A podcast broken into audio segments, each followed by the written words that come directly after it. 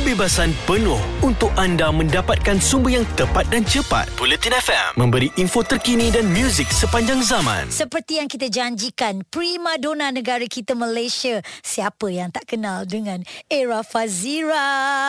Selamat pagi. Assalamualaikum awak. Waalaikumsalam. Happy birthday. Yay. Thank you. Yes, 9 Februari 2022. Kita geng Aquarius. Orangnya sejuk je yes, kan? girl. Ha, orang dia apa? Orang dia macam mana? orang dia sejuk je, chill, relax, cool. Ya. Ah. ke? Alhamdulillah. Dia Amin. dia macam ibarat air. Ah, ah. Dia tenang tapi jangan dikocak. Ha, Ah, gitu. maknanya air yang tenang jangan disangka tiada buaya. Kita boleh bertukar. Eh? Ya betul.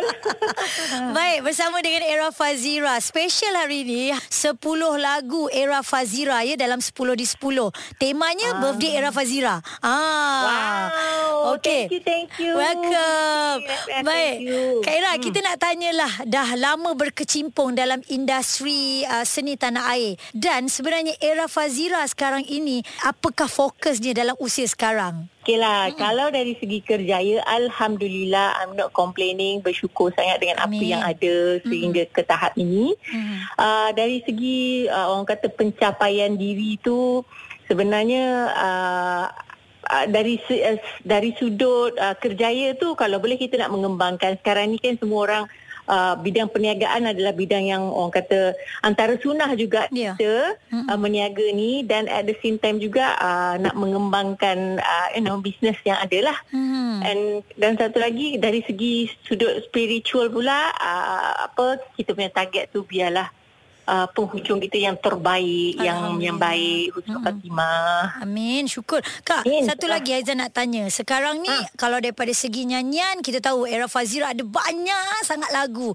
Era Aha. juga seorang pelakon hebat yang membintangi banyak filem-filem box office. Jadi Hmm. sekarang ini kalau kita baca pula artikel Kak Era sekarang dah mula ambil watak mak-mak. Ada anak yang Yes. dewasa. Ah, komen Kak Era Yes. sendiri. Sila Tapi kongsikan. sebenarnya ialah untuk bagi seorang pelakon tu kita kenalah melakonkan macam-macam. Sebenarnya Hmm. daripada zaman muda-muda dulu kita dah berlakon jadi nenek. Kita dah Yes, pernah pegang yang ada watak. mak, Yes. janda, semua Ah, ah. pernah. So Mm-mm. I think it's not a problem, it's not an issue. Tak tahu. Tak sangka lah pula kita ambil watak mak tu kali ni jadi isu kan. Mm-mm. Tapi I think it's not a big deal. Sebelum ni pun saya pernah jadi uh, apa uh, mak, lepas tu janda, lepas tu jadi nenek kan. Mhm. So saya rasa no problem. Lagipun uh, bersesuaian juga dengan karakter kita. Ya. Uh, Okeylah saya pada usia sebagai seorang pelakon ni kita boleh melakonkan apa-apa usia pun sekalipun kan. Mm-mm. So yang kita berlakon kali ni bersesuaian pula dengan usia. So rasanya tak ada masalah. Ya, betul. Pelakon yang hebat dia boleh melakonkan apa-apa watak sekalipun. Kebebasan penuh untuk anda mendapatkan sumber yang tepat dan cepat.